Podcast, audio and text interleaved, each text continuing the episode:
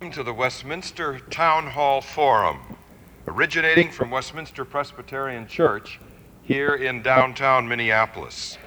I am Donald Meisel, moderator of the forum and minister with my colleagues to and with this Center City congregation.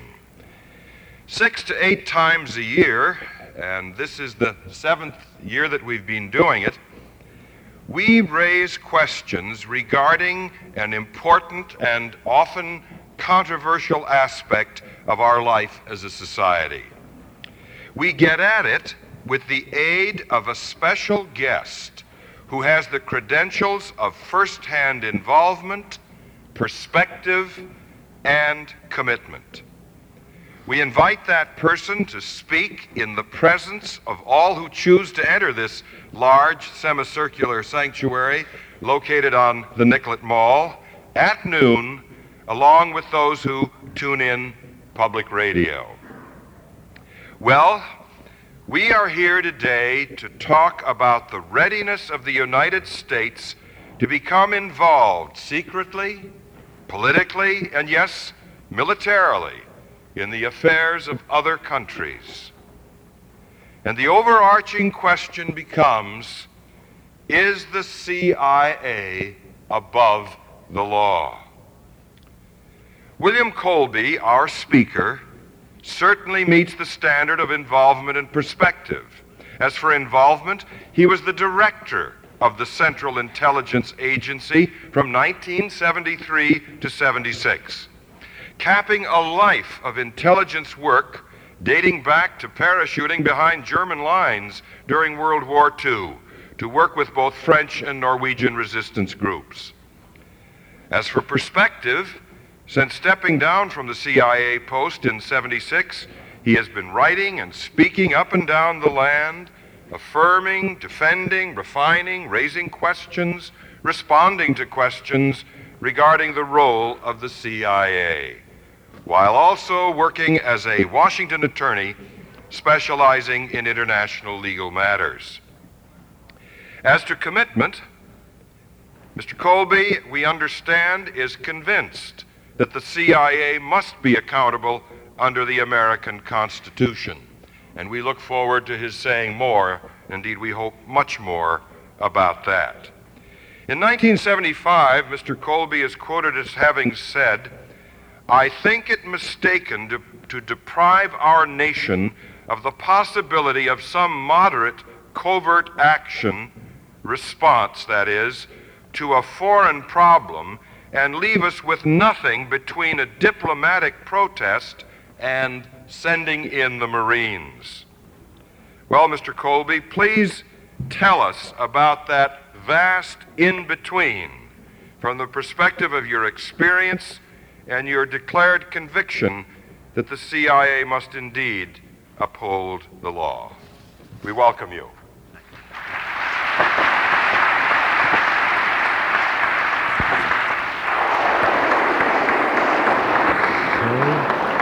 the other way, I think. Oh, okay. Sorry about that. Thank you very much, Dr. Meisel. I certainly appreciate being in this magnificent surrounding here. You really are seeing a, a little conspiracy at work because I was told uh, this morning that the reason I was really invited here was because Dr. Meisel is an immigrant from a, a neighbor, neighboring city called St. Paul, and I was born there. So uh, we are gradually trying to take the place over uh, in this fashion.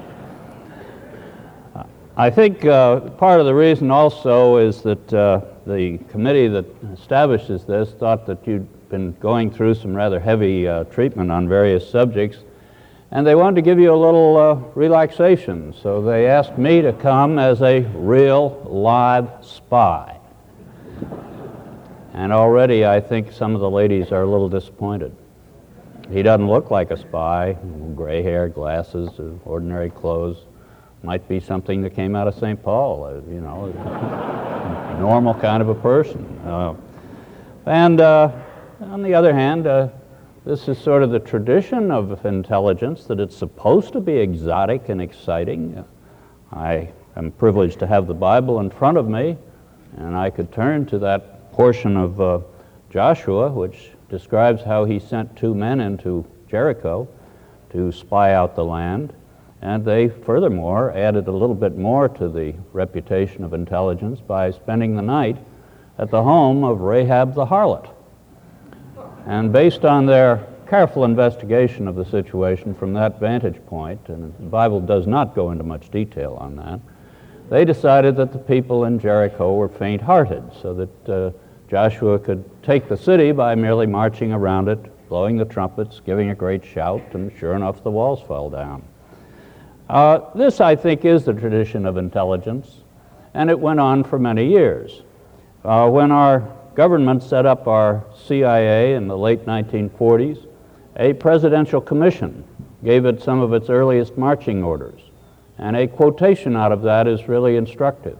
It said, We needed an intelligence service more ruthless than its adversaries.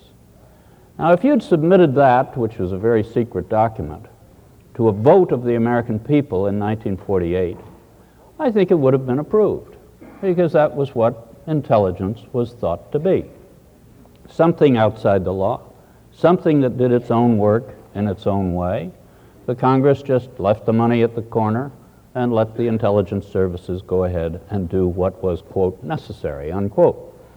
There were respected congressmen who said they didn't want to know the secrets of CIA's activity. Sounds very strange today, but uh, it's, those are direct quotations from the floor of the Senate. And I think uh, in this way, we then have to say, well, how come then we have an intelligence service today which is going through all the excitement that we have? I think there's a, a very good explanation for that. That the United States has conducted several revolutions in traditional intelligence work. The old idea that the spy stole the secret, gave it to the general, and he won the battle is really a thing very much of the past. It began to disappear right after Pearl Harbor, when we looked around to see why we had been so surprised by that sudden attack.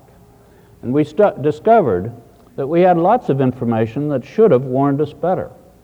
But some was in the Navy, some was in the Army, some was in the State Department, and it hadn't been brought together. So we set up at that time a central place called the Office of Strategic Services, to bring all that information together in one place so that it could be looked at. Now, that agency also had the spies and the guerrilla operators and that sort of thing.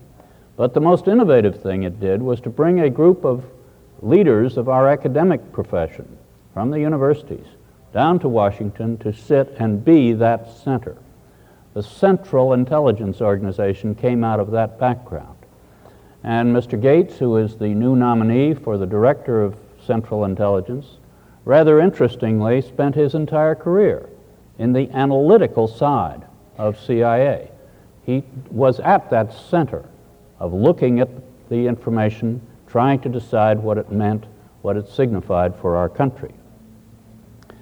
Now, in the course of the years also, we conducted another revolution in the way we collect intelligence, because the spy was, is a very imperfect vehicle to get information, even though you have to use them sometimes. And we were frustrated at the problem of getting information about the Soviet Union after Stalin took over and put his imprint, uh, his imprint on that country. So we looked around for other ways to learn what was happening in the Soviet Union. And we turned to America's genius, and I mean it, in technology.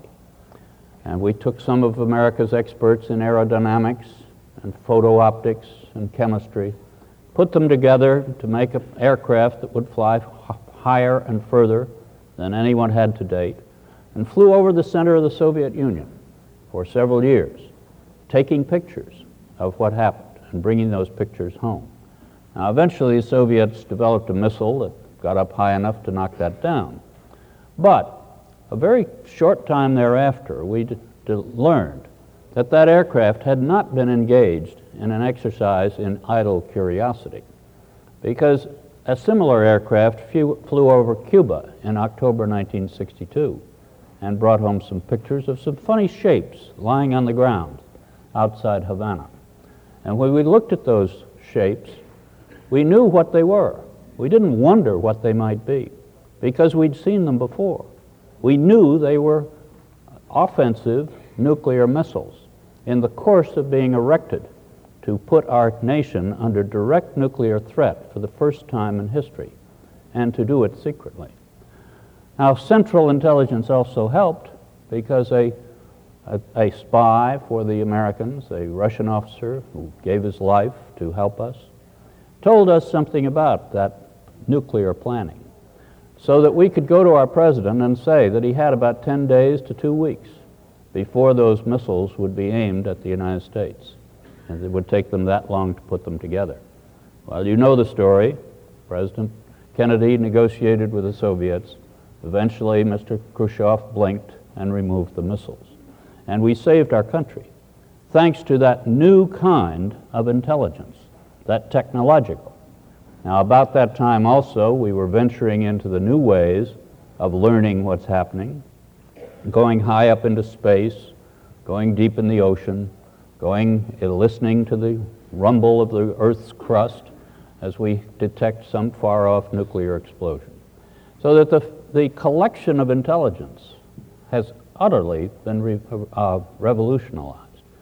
We don't send a spy out of Hong Kong to work his way up with great danger and difficulty through China to the Manchurian border to tell us what may be going on there. Because we look down on that border and we see the military units on both sides. We count the tanks, we count the aircraft, we count the pieces of artillery. We see them move from time to time. And we know with a precision and a scope of knowledge things we wouldn't have dreamed of knowing a mere 25, 30 years ago. Now, this has been a veritable revolution. We still need the spies because there's some things that don't show up on the cameras or in the ele electronics. And sometimes those have to be gained by brave people who will work with brave Soviets to let us know what is happening inside those secret precincts. In that sense, yes, CIA is outside the law, outside Soviet law because there is a Soviet law against espionage, and Soviet officers have paid with their lives for violating it. But we are going to break that law, if necessary, to learn what we need to learn to protect our country. Now, this brings up the question of law, however. And I think there there has been a third major revolution in American intelligence, because today it does work under American law. Now, this was a a result of a fundamental contradiction that began to grow up over the years. That this new concept of intelligence was not a little secret spy service at the knee of the king or the prime minister. It was instead a largest institution. It's illustrated in a way by the story of the CIA building that was built a few miles outside of Washington. And when we built it, it was a fairly substantial building.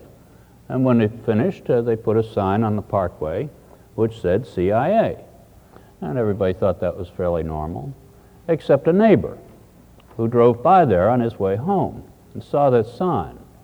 Well, the neighbor had a certain amount of influence in Washington. He happened to be the brother of the president, Robert Kennedy.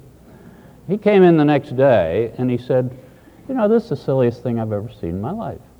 Here's a secret intelligence organization on a four lane highway with a great big sign pointing to it. Now, what the heck is going on here? So we took the sign down.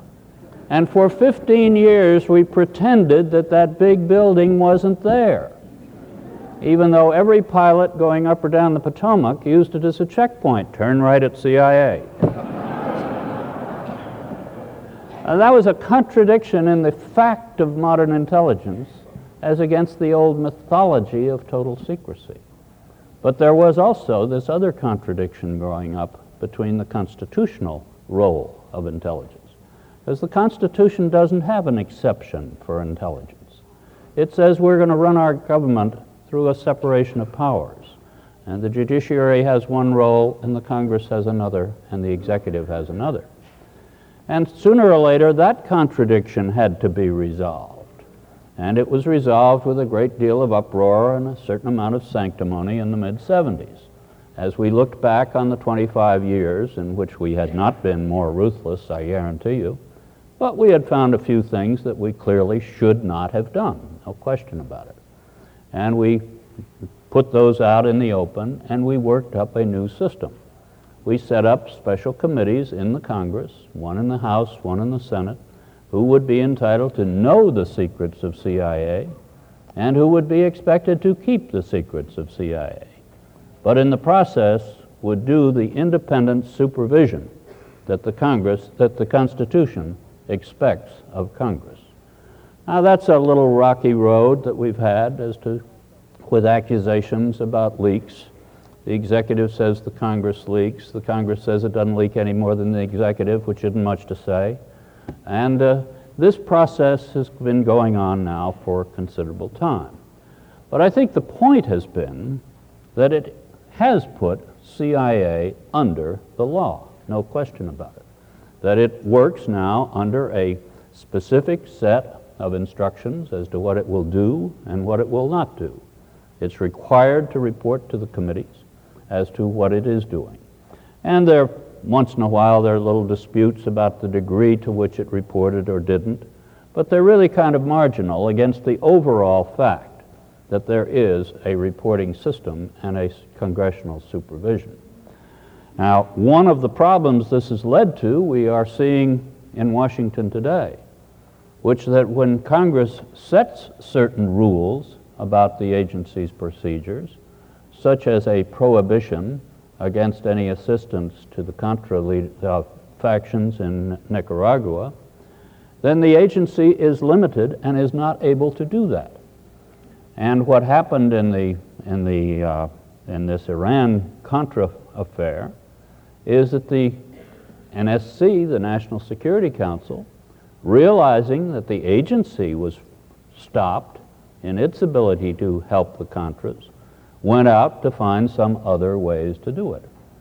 Now, that's a contradiction in terms in itself, because if you're going to run a delicate clandestine operation, you'd better use the pros.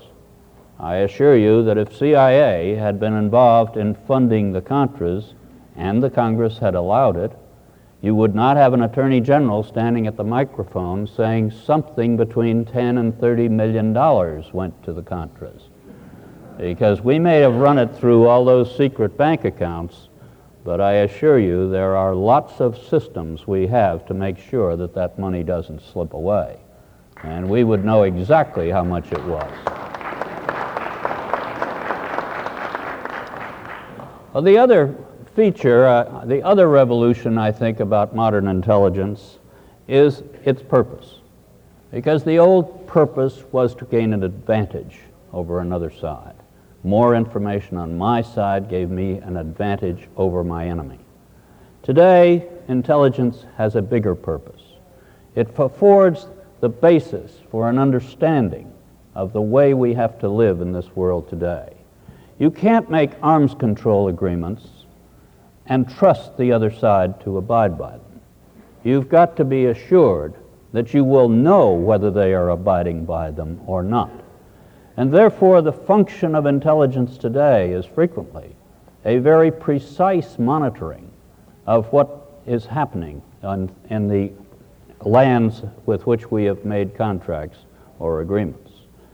That uh, indeed, this is a follow on of the normal intelligence function because we're going to follow Soviet nuclear weaponry whether we ever have an arms agreement between us or not because we have to. We have to know what kinds of threats are aimed at our country. And we do a very good job. We don't have, uh, we don't collect this information from any Moscow edition of Aviation Week, but we do collect it by our technology and our analysts. And those figures you see in the public print about the numbers of Soviet missiles and the numbers of warheads on each and the megatonnage and all those, those are the result of our intelligence coverage. But it also has the, perp- the function that it can tell us whether the Soviets are sticking to limits we have made with respect to these. We're engaged in a debate about a radar station in eastern Siberia as to whether that's a violation of the ABM Treaty. And it looks like it may be because it's in the wrong place. If it had been someplace else, it might have been all right. But we didn't suddenly see that appear in the form of a whole new weapons system aimed at our country, as Mr. Khrushchev tried to produce. We saw the early kinds of construction of a radar, which, if combined with lots of other radars and lots of other ABM systems, might someday in the years ahead present a threat to us. So we've had the warning. We are able to negotiate with the Soviets as to what to do about that. And we are able to take our own actions if we have to in order to protect our country long before we are under threat. Now, this is the function of intelligence today, I think, to tell us what's going on, to increase our understanding. Now, am I saying that that's all there is to intelligence? That suddenly I forgot about the Bay of Pigs or any of the other activities or the Contra mining or anything else? No, I'm not trying to dodge that. I'm trying to put it in perspective. Because covert action, covert operations, have been a part of intelligence work around the world for centuries, no question about it. Benjamin Franklin was our first ambassador to the French court. And when he got over there, he decided that he wanted to get some help from the French government for those revolutionists over in America. And he negotiated this help. And in order to keep it secret from the King of Great Britain, this help was, was handed to a small company that was set up as a false front company to transport the money and the arms to those rebe- rebels over in the American colonies. Now, that was one of our first experiences with covert operations, and it has a lot of similarity to the, some of the things that we do today that if we think some group of people are fighting for something that we believe would help us and help them, that we will have ways of giving them assistance. We don't send a young American in the Rambo fashion to do it all by himself. We look around for somebody who has a commitment and a conviction which will be in his belief and in our interest, and we would perhaps help him in that fashion. Now, we can debate whether some of these are good ideas or not, and we do debate them. And in fact, if there is general agreement on the project, then it will be pretty well accepted and it may even stay roughly secret. There is very little dispute today over the fact that a newspaper story once reported that the CIA is providing substantial covert assistance to the Mujahideen rebels in Afghanistan fighting the Soviet troops there, and that these are very substantial sums of money involved, and nobody really objects. There is a lot of dispute as to whether CIA should be providing any help to the Contra rebels in Nicaragua. And as a result, the Congress, two years ago, put in a restriction and said stop. And I think you will find in these investigations of what the CIA did or did not do in the past few years, uh, past year or so, you will find that the CIA essentially stuck to the rule that it was not an, an able to give any help to the Contras. That didn't hold back Colonel North, but it certainly held back the CIA. You may find a fingerprint here and there slightly over the edge of what was proper and particularly this one case of the, the officer down in Costa Rica who passed a message to a Contra leader, the message having come from Colonel North. Now, if that's all the CIA involvement in it was as a messenger boy, I don't think it's all that substantial. On the, on the aid to the Iranians, I think you will find that yes, CIA was involved in that. But what it did, it did under direct presidential directive. And, and the fact that it did not tell the Congress about it, when it was obliged under the law to inform the Congress in a timely fashion, uh, came from the fact that the president gave it a specific direction not to inform the Congress, and that lasted some 10 months. I think we're going to see some variation in whether timely means 10 months in the next few, few weeks. But uh, the fact is that what it did on the Iranian thing, I think it did under its constitutional uh, commander. There's no question about that. And we'll leave to the lawyers the refining about whether the president had a right or did not have a right to tell them not to report to the Congress. That, of course, is the subject of a good discussion yesterday as Mr. Gates was being interrogated. So these kinds of operations, some are successful. I think the CIA assistance to the Hmong in Laos for 10 years was an amazingly successful program in which the CIA provided quiet help to a lot of very brave Hmong who wanted to keep their country free of North Vietnamese. And the CIA did it with a few hundred Americans and not much more, and some assistance. And we had very few losses. I think four to five losses in, that, in a 10 year struggle in which the size of the enemy force increased from 7,000 to 70,000. And the Hmong very bravely held them off. Now, at the end, we made a treaty which revived the treaty that we had made earlier that no country would interfere in Laos. The North Vietnamese proceeded to violate that treaty as they had the earlier one, and this time the CIA was not asked to help. Now, on the other hand, there have been disasters. I mentioned the Bay of Pigs and others. So I think the question here is one of policy. Is the CIA above the law? No. When the CIA conducts these operations, does it do it according to the law? Yes. And uh, then we will get to the edges of that question on any one particular one. Is one of these operations wise and in our interest? And there we, as Americans, will have different opinions. There's no question about it. But we have a constitutional system by which we can determine the answer to that question. It's a, it's a system which requires that the executive and the Congress reach a consensus on whether we should undertake certain steps. In essence, it's not much different from our process of deciding whether we need a certain kind of battleship, a certain kind of nuclear weapon. The executive will have one view, the Congress will have another, and out of it we will achieve some consensus at the end.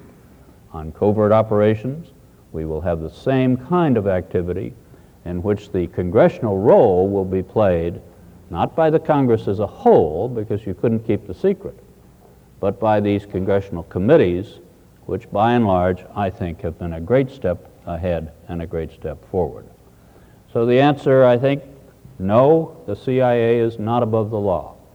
It operates under our constitutional system. It provides the information and intelligence we need to protect our country it provides a vehicle by which we can go ahead and negotiate some of these arms control agreements to bring additional security rather than less security to our country.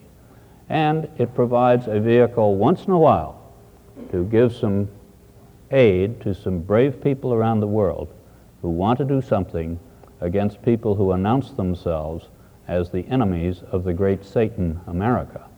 At the same time, as trying to achieve a better life in their countries. Thank you very much.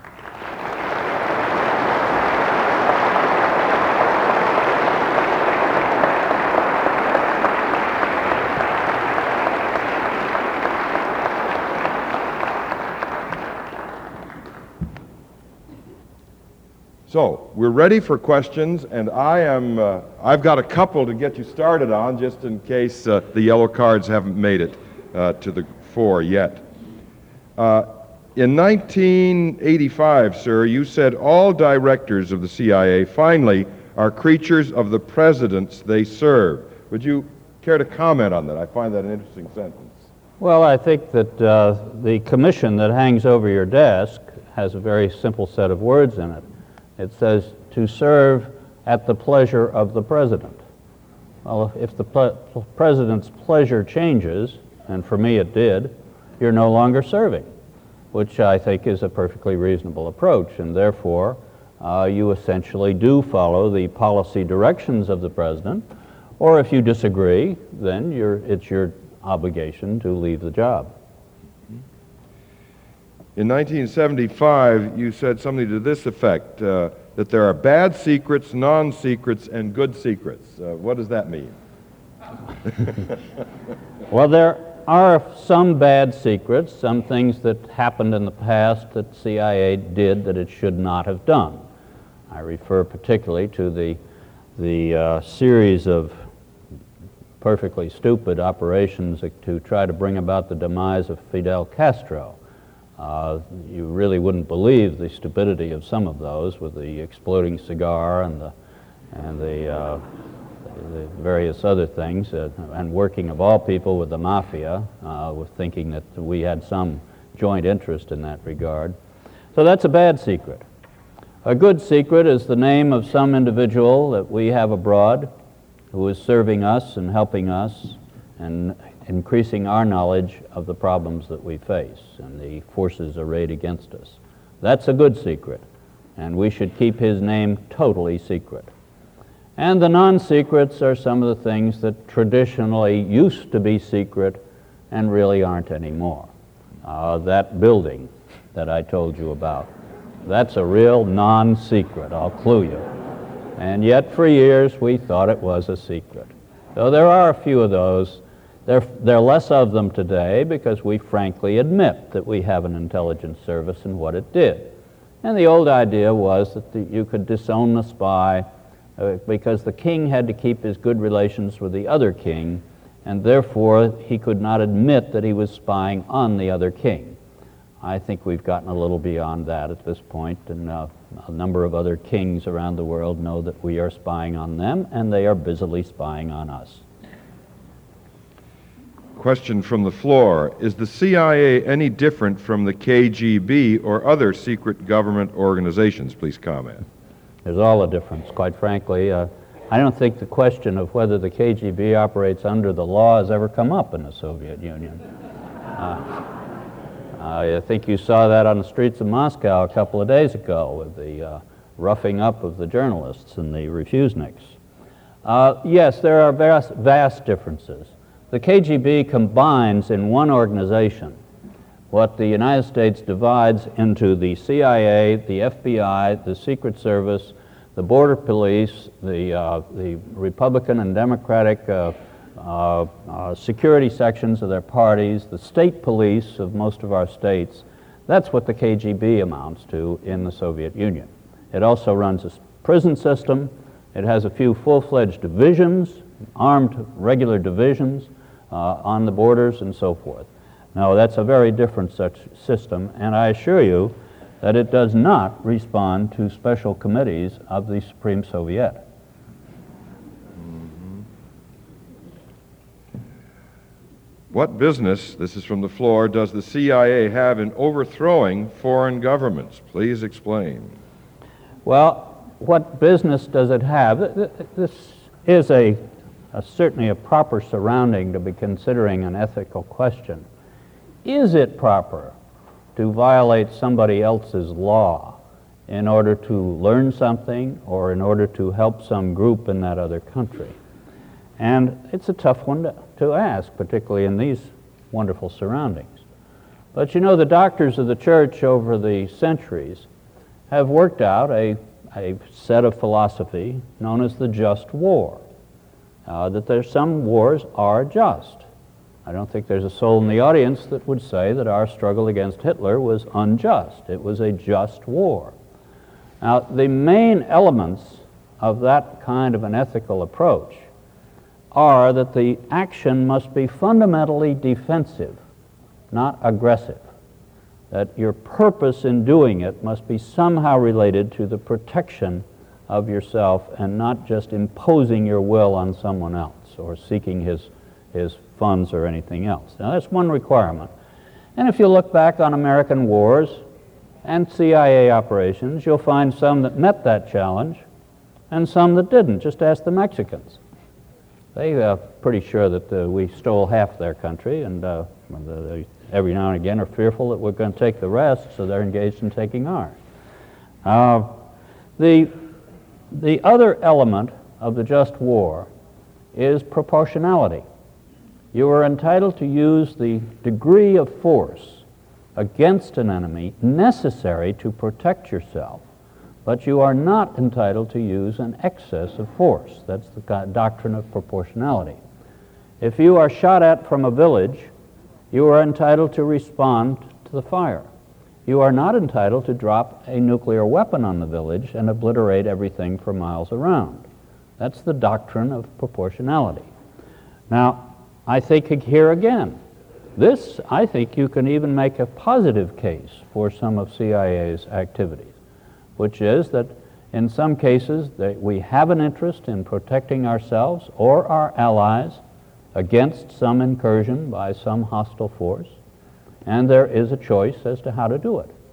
We can either ignore it, hope it will go away, and give up, which I don't think you're asked to do under the just war philosophy, or you can send the B 52s and the tanks and the huge armies, which I think can frequently not only be the wrong way to do it ethically, but also the wrong way to do it practically. And I think I would stand that Vietnam is a good example of that.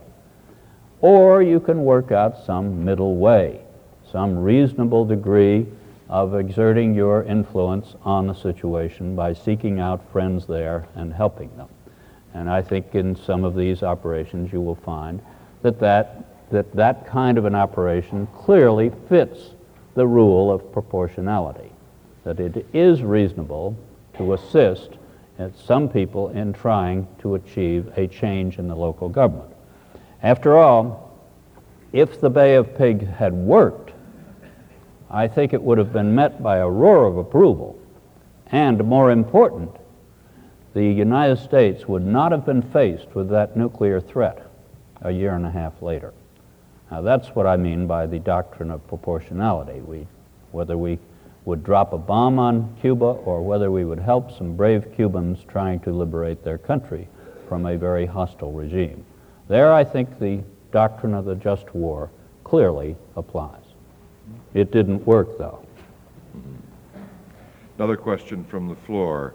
A recently published book entitled The Second Oldest Profession criticizes the CIA has not been accountable to the U.S. government unless the congressional committees happen to ask the right questions. Any response? Well, it isn't that they happen to ask. They have staffs that go and ferret around to, to try to find what they can. They have a large and enthusiastic group of collaborators called the journalists who uh, reveal everything they possibly can. Uh, so it isn't quite such a, uh, you know, the three monkeys in a row, see no evil, hear no evil, speak no evil. Uh, the, there are times when you get a little argument as to the degree to which the agency was responsive on something. You get the same kind of argument about the Agriculture Department or anybody else in their relations with their congressional committees. But I think the best example was that argument that came up over the mining of the harbors in, in Nicaragua, a project I don't happen to agree with, but nonetheless, Senator Goldwater exploded, and in some words which I won't repeat in, this, uh, in these surroundings, uh, that he hadn't been informed. Uh, somebody pointed out that there was the mention of the word mining in a briefing that had been given. Of course, it was one word in about 60 pages, and the good senator had not noticed it. But Senator Leahy the next day said he had noted that word, had asked for a description, and had gotten a full description. He said, I oppose the idea very vigorously, but I do not say that the agency concealed it in any way. And that same remark essentially was made by Chairman Boland of the House Committee. So I think you will have arguments from time to time about these things, but the the going relationship is one of reasonable uh, disclosure with the agency trying to keep some secrets from too much exposure and the Congress trying to learn a little bit more about all the details. Thank you. This question from the floor What advice can you offer for a graduating college student with a good foreign language background who is interested in a career in the CIA where does one start? I juxtaposed that in my own thinking with an article in this morning's paper from the University of Minnesota where the whole debate was whether uh, CIA recruiters should be on a campus at all. Would you? Well, there's one way to start, and that's to look in the, uh, in the phone book uh, under U.S. government, and you'll find in, I'm not sure whether you'll find it in Minneapolis or not, but I know you'll find it in some other cities, the thing which says CIA and recruiting office. Uh, I don't think they'll give you an, an, address because we had a few bombs placed on them at one point, but they'll give you a telephone number and uh, you can work out a, to, a way to go see them. Uh, I think this is very much of a foolish approach, frankly, this protest against the CIA offering jobs to people in universities. Now, we're not talking about a clandestine infiltration into the university. We're merely offering jobs to graduates of the university. And I think that we would be depriving our nation of something quite important if the kind of talent that is at the University of Minnesota were somehow excluded from assisting its nation by helping its intelligence services. They're not required to, it's only if they want to and if they make the applications and get through our very stiff tests to see whether they can make it or not. But I think that uh, somebody who wants to get a job in intelligence should be assisted in that process so that we can be better served. I don't think any of us want a CIA made up only of college of uh, high school graduates. Not above the law, certainly, but the law is very vague about the authority and activities of the National Security Council for a very good reason. It's part of the president's personal staff. And it's very hard to make laws that apply very directly to that kind of an activity so close to the personality of a president. Uh, there's certain overall laws that certainly apply to it, like stealing government money or anything, of course. But there, uh, there's considerable doubt as to the degree to which the NSC either is or should be subject to full congressional supervision. Uh, I don't think any of us would want to have a law which says this, the NSC can do nothing except sit in the White House outer rooms there and process paper for the president. Uh, because that would have meant that Henry Kissinger could not have gone to China and opened our relationships with China. Now, you can argue about the wisdom of any one of these things, but I think you have to leave some ambiguity, if you will, some room for judgment as to things that the president might want to do very directly for his, under his direct control uh, and not go involve the entire bureaucracy in it. That should not involve sending arms to Iranians. That, uh, I think, was a very serious mistake, which would not have occurred if it had been properly staffed through the government. Because I think a very simple bit of thinking about that would say the only purpose of these arms is to help the Iranians defeat the Iraqi. And if there's anything that I can think of that would be directly counter to American interests in the area, it would be an Iran victory over Iraq today. Thank you. Ex-CI agent John Stockwell has come out with many examples of CIA assassination and destabilization of uh, unfriendly governments.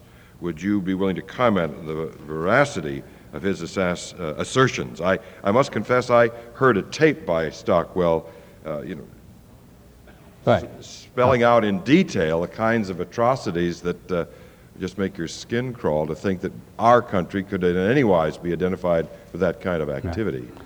Uh, Mr. Stockwell was an officer in the agency. He became dissatisfied with the agency, left the agency, and has been wrote one book and maybe another. I'm not sure, uh, and has been speaking in these terms uh, ever since.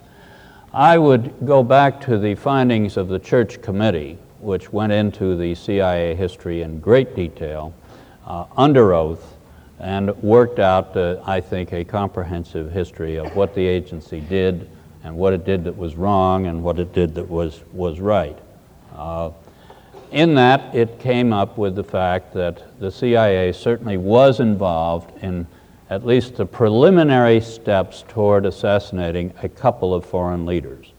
Uh, and certainly the Castro case is one in which it went beyond preliminary uh, uh, effort. It went quite, quite extensively. But there were some preliminary steps taken with respect to uh, Mr. Lumumba in, uh, in the Congo and uh, with respect to a couple of other people. But the church committee, I think, accurately said that there are a certain number of other uh, people who have been uh, political leaders who were killed by local people, and maybe the CIA had a contact with them, but was not involved in inspiring or directing that. Uh, in fact, the conclusion of the church committee, after, as I say, a full examination of this subject, said that the CIA had never actually conducted the assassination of a foreign political leader. Now, it wasn't for lack of trying in Castro's case, but uh, that happens to be the fact. Another question. Now, as for people being killed in some of the CIA struggles, yes, there were people killed at the Bay of Pigs, there were people killed in Laos, there were people killed in various kinds of uh, paramilitary or military operations, but that's different from the subject of assassination. A related question How do you view works which identify CAI uh, operations and personnel, such as uh, Philip Agee's uh, Inside the Company? Well, Philip Agee lives abroad these days for good reason. If he, he came here, I think we might try to prosecute him. Uh, he again was a foreign uh, was a former CIA officer who became disaffected for some personal reasons. Quite frankly, I won't go into them. It doesn't matter. Uh, and then wrote a book about CIA, remembering as much as he possibly could. In his foreword to the book, he thanks the Communist Party of Cuba for its assistance to his research. I think you can get a rough idea of the uh, degree of objectivity we're talking about. Uh, and he has made a cottage industry ever since of that particular activity. The CIA officers who leave the agency are under the same obligation I am that if we want to write something about intelligence, we are required to send that material to the agency for clearance. I find that a highly reasonable kind of a rule. I have done quite a lot of writing. I've sent a lot to the agency. I've had a few things which they asked me to take out, and I did, uh, and it didn't, in my mind, hurt me at all. If it's uh, not about intelligence, I can say what any American citizen can, uh, no problems. So uh, the fact is that I think uh, CIA officers who go into the agency undertake certain responsibilities in return for the very sensitive information that our country has that they are going to be exposed to, and we ought to hold them to that. In 75, you made this comment I think we can tell American people a true statement and keep other matters which have to be secret, secret, but I do not believe we can tell them an untruth. Uh, the whole business of disinformation uh, surfaces in one's mind, and would appreciate Right. your comment. Right. Well, remember, I'm speaking to the American people here. I don't have any problem in propaganda abroad. I don't think any country does. Uh, It's a, it's a question of wisdom. I mean, obviously, you're not going to be listened to unless you develop a reputation for credibility. But I think there is a difference between the truth and the whole truth and an untruth. Uh, now, people say, well, you're being sophistic when you uh, say the difference between the truth and the whole truth. I don't think that's sophistic at all. I think we all live our lives that way. We don't feel obliged to tell everybody the truth of what we think about them every day of the week. Uh, and it would be a pretty messy society if we did. Uh, so, it, yet we are obliged not to tell them a flat lie. And I think that can apply to testimony. Uh, it applies incidentally, uh, I am a lawyer, and that is incidentally the test of perjury. Uh, you'll never get anybody on perjury for not having told the whole truth. It's up to the, the lawyer opposing him to frame the question so that he gets the information he wants. Uh, I'm reminded of one case where the journalist came up to me and I was trying manfully to keep secret a very important operation. And he said, I understand you're off after a certain target in the Atlantic. And I said, That's absolutely false. And I was right. We were after one in the Pacific.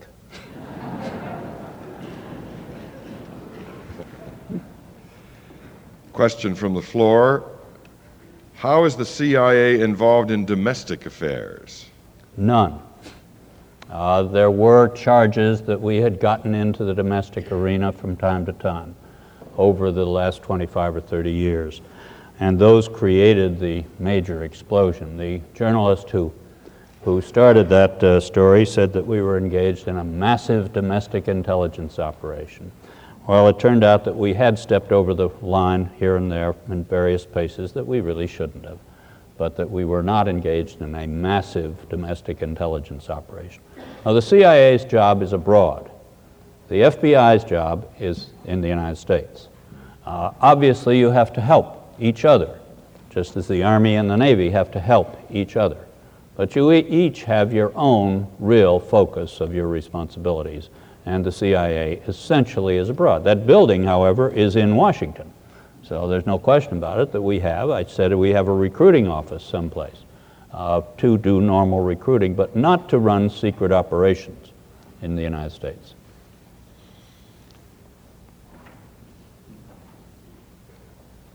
It has been rumored that once a CIA, always a CIA. This is rather personal. Is there any truth in this statement? And if so, do you ever have concern for your personal safety due to the position you held as CIA director? Well, uh, I thought uh, Secretary Shultz was very amusing when uh, somebody referred to him as a former Marine. And his response was, Former? Hell, there are no former Marines. Excuse the expression. Uh, and that's, uh, a little of that in that book, too. yes. Uh, I think the answer is there is a high degree of loyalty among uh, those of us who spent our careers in intelligence, but of course we've had our apostates and our uh, defectors like Mr. Agee and some others who have gone out and separated. There are times, from time to time, uh, some of our former employees may be asked to return to help the agency out on some project. Uh, there was a gentleman who shared the plane with uh, Mr. McFarlane going over to Tehran with the cake and the Bible. Uh, a little bizarre touch, I must say, but and he was there because he spoke Farsi very well. He'd had a lot of experience in the area. He'd retired a few years ago, but they reached out and wanted to have him help McFarlane in that particular operation. Now, was that CIA? No, it was a former CIA. Was he working for the agency? No, I think he was working for the NSC in that stage. Uh, you can construct a wonderful conspiracy theory, that's easy. But uh, no, I think it's not very different from any other career service. Uh, former military personnel are proud of their service, uh, keep a certain amount of contacts with it, try to support their former service. And I think the same thing might be said of, uh, of control data or any place else. Another question from the floor. Mr. Colby, do you have any regrets about having directed Operation Phoenix in Vietnam? No, and death of many for those of you who don't know what it is, um, Operation Phoenix, uh, I have defended a number of times, and I did direct it for a while. It was a program designed to increase our knowledge of the secret apparatus that the communists had within South Vietnam to change the situation from just focusing on communist guerrillas or communists to a detailed knowledge of who the local tax collector was, who the chairman of the provincial Com- revolutionary committee was, all that sort of thing. To develop the intelligence that would enable us to know who these people are. Now, after that intelligence was developed, we made it available to the various services that were fighting the communists, to the police services if they could arrest them, to the, the amnesty program if they could invite them to take amnesty, and a lot of them did, to the military who could run an attack on a meeting of the prov- provincial committee in some jun- jungle fastness and hope to capture as many as they could, and in the process engage in the firefights that led to a lot of their deaths. Uh, it was part of the war. It was no different than fighting the regular North Vietnamese forces in that situation. Uh, it's been highly sensationalized as a program of assassination. I'm the guy who wrote the first directive that very clearly said this will not be a program of assassination. It will be conducted under the normal rule, laws of war.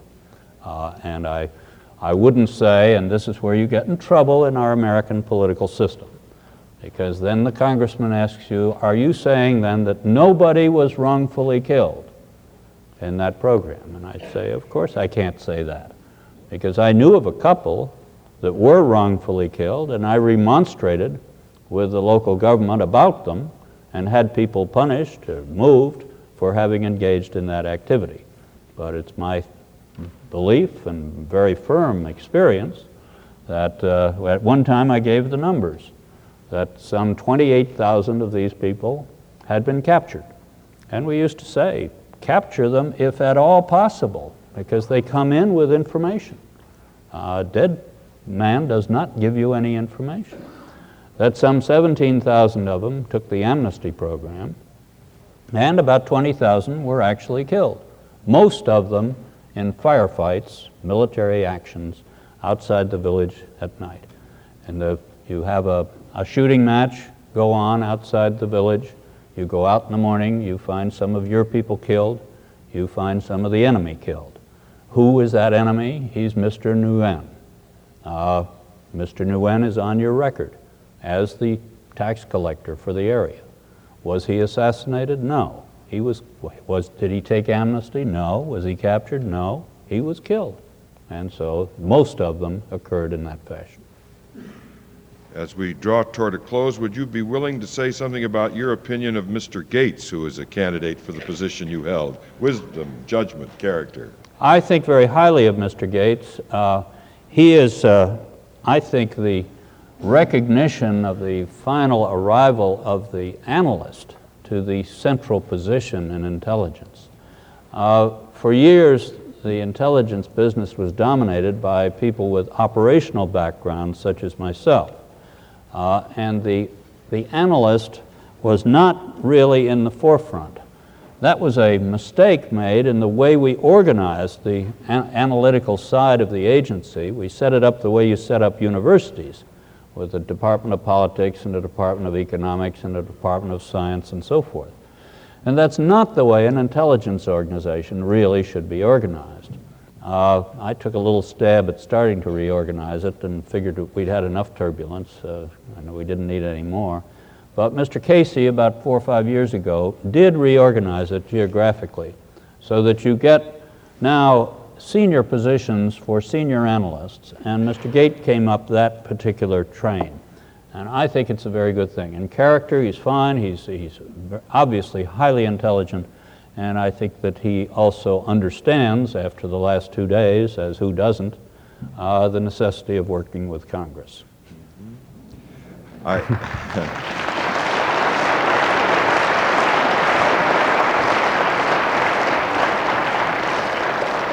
I wish there were time to, to talk with you about an article of yours that appeared in the morning paper. Star Wars may kill any chance of strategic defense.